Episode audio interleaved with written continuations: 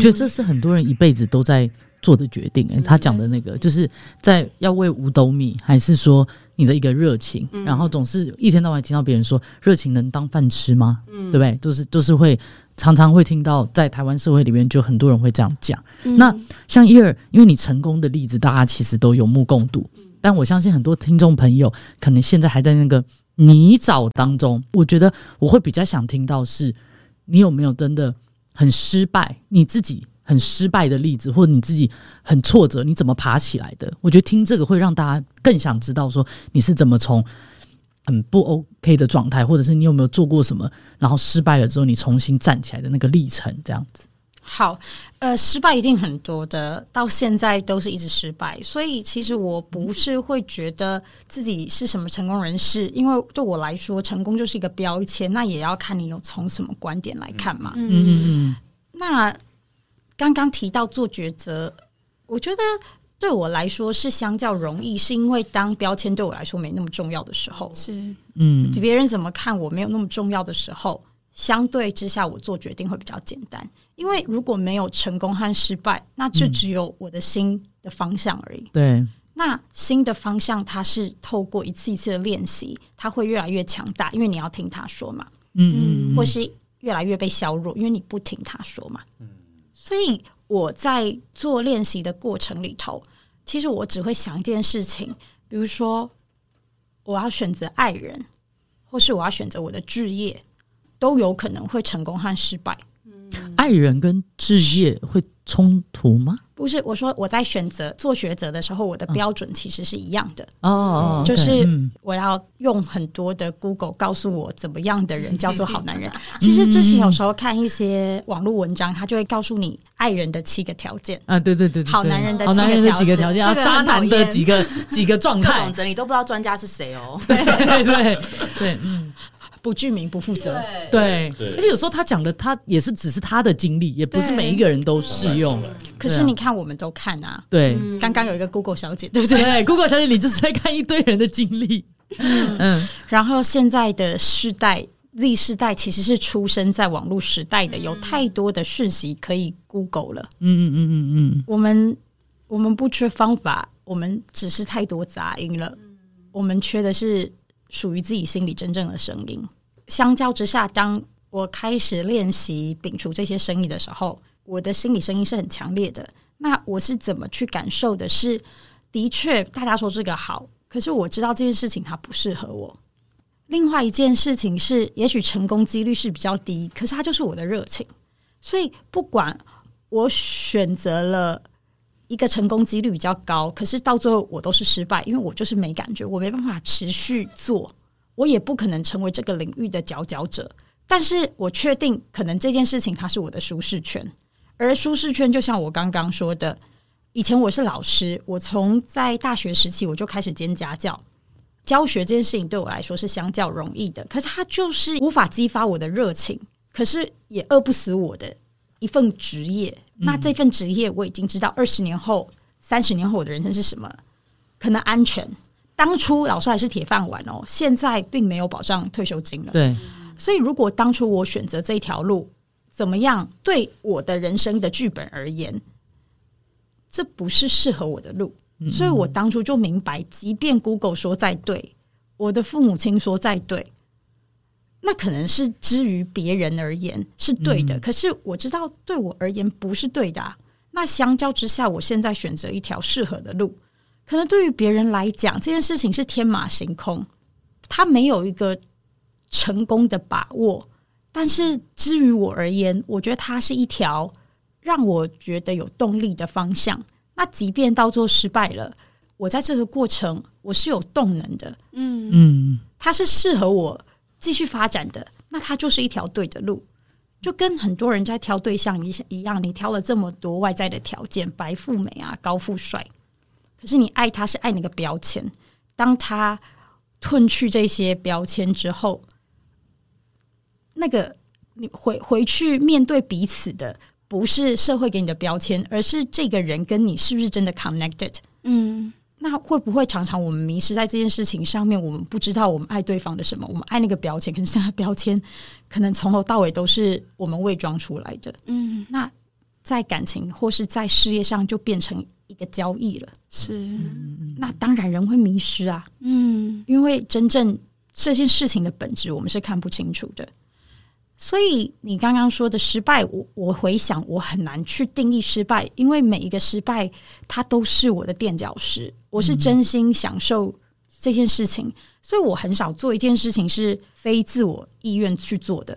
我很难背驰我的信念而行，那都是我自己选择的时候，反而这些失败让我看见这件事情的可行和不可行的方法。那我觉得我比较是一个成长型的心态，也就是说，这次我我不会把它定义成失败，就是说遇到一些挫折，可是因为这条路是我有热情的，我会继续坚持，在感情上也是，嗯，我选的人不会是我觉得食之无味弃之可惜，因为这个我从一开始我就不会想要浪费我的时间，嗯，好像是填补空虚，或是呃多加一些虚荣心，因为有人给你点赞，这样，我觉得这一路都不是我的。生活的方式，我比较希望可以把我的热情和时间投注在我有兴趣的人事物上面。因此，在这个追逐梦想的过程，真的遇到非常多很心酸的一个经历。比方说，我在十年前开始创业的时候，我记得那个时候，因为常常要跑国外嘛，然后也常常要台湾各地跑哦。那我有时候回到家里就睡着了。然后早上起来又要开始一大早的，可能只有三个小时的休息时间。那时候又没有钱坐高铁，那时候可能十几年前也还没有高铁，就是搭着国光号客运到现场，可能又呃会议不如预预期啦，或生意也没谈成啊。然后我就再搭三个小时、四个小时的车，国光号回到台北。那我还要继续上实践的课，对不对？但是没有钱坐计程车怎么办？那当然就是在路边，呃，可能四五点到台北之后就坐在那边等，等等等，等到捷运开，然后再坐捷运回去洗个澡，然后洗个澡呢，再去实践上课，可能接九点十点，然后下午再继续工作和跑我的生意的 case，就是这样。可是。我的行事历一打开都是满满的，那你说中间有谈成多少 case 没有？其实我现在都不记得到底失败率多高。可是我只知道，如果你的内心是有你的 why，就是你知道你为什么这件事情而做的时候，其实你是会很想 make it work，你不会去每天算计。因为你看的是一个长远的目标，我一直以为我在生意上的成功有时候是我的侥幸，因为我生对年代啦，刚好那时候网络市场起飞啦。直到我后来到了佛罗伦斯这段时间，我开始做我自己的毕业的 collection，我就发现哇，它不是一个运气诶，它是我的人格特质。嗯，因此呢，我就我我觉得在这一段时间，我在佛罗伦斯就被偷四次嘛。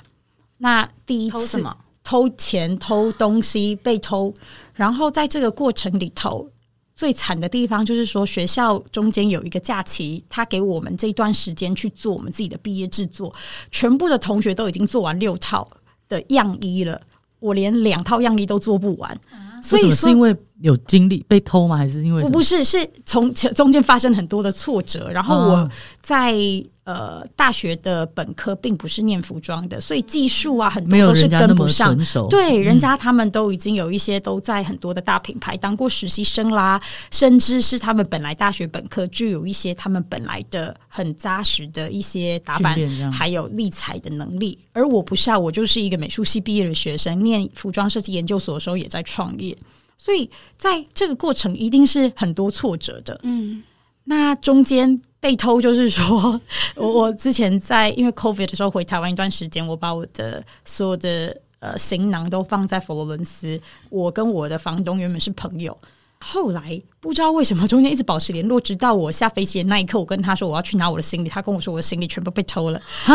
我身上没有任何一件保暖的衣物。那天那时候常常是零下，在意大利，我就在就是这样的一个环境里头，又被分手这样，嗯，而且那些东西就是偷了不值钱，不是啊，就是小偷不会偷那些东西，嗯，所以就是不知道是谁偷了嘛，对不对？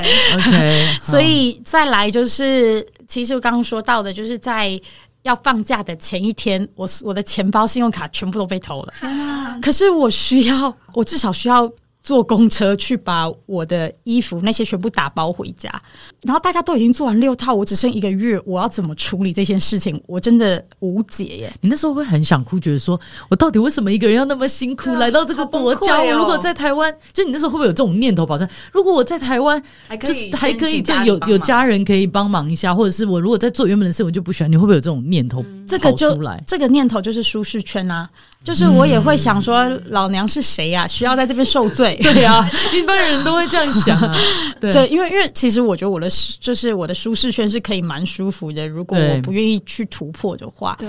然后当我们面对恐惧的时候，我们会很下意识想要退回这个安全范围。对，嗯。但是我说我感恩的事情，就是因为我已经经历过这个了，所以我当下就算那个念头出现，它不会维持太久，因为我。已经知道这件事情它是可以穿越的，对。然后你知道最好笑是后来。我就冒着危险，就是我我我就真，因为平常你我要我要扛很多东西回家，然后那因为我所有的作品都是自然染，所以他们会需要做第一次的染布，然后我放在学校，因为他们是很多的布量嘛，那个布刚光就是没进水就是十分钟，那时候学校要把学校关起来，所有东西进水，我一个瘦瘦小小女生是二十公斤，我没有计程车，我怎么扛回来？我真的就是把它扛回来，然后我就用那个我的行李箱，它它很好笑，那个两个行。行李箱，他正在我我终于就是跋山涉水把它扛回来的时候，在我的家门口，他最后两颗轮子掉了，然后那时候我把它扛上我的，我扛上我的这个这个公寓公寓的时候。我真的是躺在地上哭哎、欸，真的会啊，真的，因为你所有的钱被偷了嘛，对啊，然后我也不知道我明天在哪儿，然后接下来一个月就是你要冲刺的时间，我不知道我的未来在哪，我怎么会想出我到时候可以做这些这些衣服？我只是想说，好天哪，先让我休息十分，先让你崩溃一下，先让我这个把这个晚上过过完。嗯嗯，可是就是因为我想跨越嘛。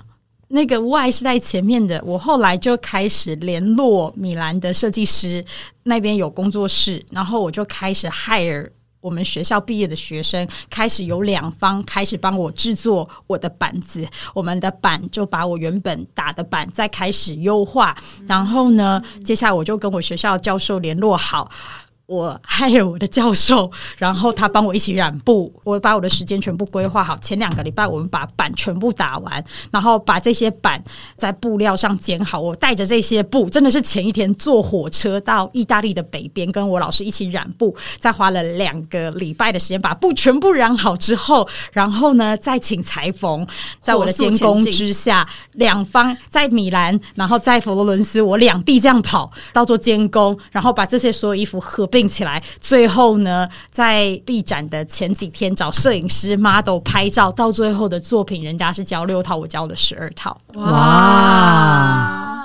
所以其实你说我们太多的时候用条件去限制，可是这些事情它都是别人走过的啊，那不是你的路啊！你不开创，你怎么知道适合你的是什么？我觉得会有这段历程，它反而让我更加深了我的信心。我们的信心常常是来自于外在给我们的标签和条件，殊不知，其实我们在演别人的戏，观者是别人，我们是被贴标签的人。当今天你的 context、你的环境改变了，比如说我从一个台湾可能在这个领域创业，算是小有成就的人。可是到了旧金山，谁认识你啊？当时的我开始对、嗯、没有人认识我，英文讲不好，我立刻没有标签，变成弱者，嗯、弱势族群。那如果又到了佛罗伦斯，更多的人在艺术领域工作的环境是比我胜出多少倍的，我又用这个标签标签我自己，那我又要打掉重来。嗯，那当然自信心无法建立嘛，是因为这样的标签它都是相对被定义的。可是，直到我知道我真正的信心是来自于，因为我永远跌倒了，可以再拔爬起来，这个 bounce back 的力量，让我建立了这个是没有办法摧破的，别人没办法摧残的一个信念。是我知道怎么样，我都可以站起来，不管我在哪里。嗯，因此我是在这个一次一次的过程里头，打倒了又爬起来的过程。我知道今天没有什么事情是可以难倒我的，因为从这个。每一次想要跟舒适圈妥协的时候，我选择是跨出舒适圈到恐惧圈。而我想要的，我刚刚说我不图什么，我就是图我的手脚，我的心可以自由的伸展。那这要付出的代价，当然就是我不断的练我的心嘛。嗯，我的心智肌肉在这个不断突破的过程里头，逐渐从恐惧圈出去的时候，你会害怕。可是久了，你也会知道，慢慢把这些事情去厘清之后，你有你的反思，你会知道。你可以找到适合你的方式，你会进入了学习圈，然后学习圈最后你会到达你的自在圈，因为已经练习属于你的一套了。嗯，所以在这个能力兼备的过程，你会有很多的余裕，你的手脚可以更自由的伸展。可是同时，你的眼界打开的同时，其实你的世界变宽了。对你来说，很多的限制不是限制了。那这个时候，如果我是你的朋友，我不会去阻止你。因为我尝试的犯错是更多，我觉得什么事情都是有可能的。嗯，所以对我来说，我觉得人一辈子最重要的是格局。格局小的人，每条路对他来说都是不可行的，因为只有他设限的那条路才是可行的。可是格局大的人，条条道路都可以带他去他想要的世界。所以刚刚大家都分享，觉得没有自己真的犯错啊什么的。我相信，就算你选择了别的路。你也是不会觉得你犯错的，因为那条路带你到你现在的地方呢。嗯，所以我觉得，你看，在这个比如说之前的关系，也是五年的全心全意把它把它当成创业来样的付出。可是问题是，也许我们现在暂时没有办法修成正果，但是因为这段关系，它滋养了我现在的艺术能量，我有更多的空间去知道什么事情是属于我，什么事情不属于我的。我知道我自己是谁，那你要把它定义成剩女吗？这也是一种定义啊，嗯、不是吗？嗯嗯。可是问题是，这件事情它已经不在我的恐惧里头，所以别人可以给我贴这个标签。可是我比别人相信，所以我觉得应该是很少人敢在我面前这样子质疑我。他们反而呃去称许我的是，觉得我活得很自在啊。是。我有不同的意大利情人啊，我有更多的选择权啊。对，嗯，没有选择，满大街的男人都是你的。是的，你没有被定下来前，满大街的男人都可能是你的。没错，你被定下来之后，你就只有那个了。嗯，对对，我有更多不同可以尝试的机会，不是吗？嗯嗯，所以看追求的是什么嘛？嗯，是嗯。刚刚听完伊尔简短的分享这个历程，但大家都会结果论嘛，就是这哇，好美的一个人，哇，好漂亮的 collection，好像名利双收，各种都是在条件上的佼佼者，人生胜利组，对，人生胜利组。但我在刚刚伊尔分享中，除了听到这个很很美的结果之外，其实中间这也差不多十年的时间去观察你的，无论是一言一行啊，或者是你崩溃、堆心瓜在哭的时候啦，或者是因为。从舒适圈碰到那个恐惧圈，真的会抖抖诶，就是再抖回去。但是因为你很知道自己长期以来想要的人生样态是什么，所以你挺进冲过那个恐惧圈。当然，那个冲过去，也许是需要跟更多人的 space，或是 overlap，这是你的那个品牌的概念嘛，就是空间与交集。那在这个过程中，你从自我空间跟他者的空间，到跟很多不同的。文化啦，人啦，甚至是其实你从就业比较局限的这些条件，到创业，创业的过程中，你已经没有正确答案了，你得要 make it work，让你的这条路是对的。然后到你已经在创业的路上，其实算是名利双收，但是你又勇敢的去跳到一个未知的领域。那某个程度上也算是一个从零开始，然后你去找到你跟这些无论是关系啦、物品啦、理想中间的那个 overlap 交集的过程中，去突破那个恐惧，慢慢的、慢慢的往你的自在圈舒展开来。这个过程觉得很感动人心。最后想要邀请伊尔跟大家分享说，在这个三十加的这个受众这个年代，其实我觉得三十几岁是一个很特别的阶段呢，因为我们不像。下一个 Z 世代的，就是什么都有了。那我们的上一代是可能比较像 Y 世代或者是 X 世代这个过程，他们是很有规矩、很有框架的。那你是穿越这个，就是从很有框架到很很舒展开来。那最后想要邀请你分享一个 tip，就是当在面临未知的时候，你会让什么东西浮上心头，让我们的观众勇敢的度过这样子。我会想的是试试看、欸，嗯，因为如果你不试，你不知道你的形状。对，然后我们会以为我们知道，其实那是上一代的形状，哦、那是我们被灌入的城市，而那个城市它会，它会控制我们的一辈子。嗯，你百分之九十就是依着这个旧的模式走，所以为什么说家庭它是代代相传？哦、嗯？可是问题是代代相传，那等于是你的爸妈他在活他他的爸妈的剧本，他的爸妈在活。阿祖的阿祖的剧本，阿祖剧本在活，真的祖先的剧本，剧本。所以为什么说家族的影响是这么大的？所以我现在也是有很多那个剧本，因为毕竟我们都是这样长大的。对。但是我会跳开来，站在一个第三者的立场问：真的吗？嗯。所以以前真的会很怕去尝试。我觉得我刚刚有分享说，其实我也是在某个层面是很务实、务务实的人。不然我不会前面做十年的创业，然后愿意去从基础从无到有的打造，到我真的有所累积的时候，我才开始去追逐我的梦想吧。我不会做前十年的这个铺设，就代表很多的事情其实我也是害怕的呀。嗯，所以当我真的有很多自由选择权的时候，我才害怕吧，因为我不知道我要什么的呀。以前你的奋斗是解决问题，当没有真的很实际追着你的问题跑的时候，那个时候其实我是困惑的。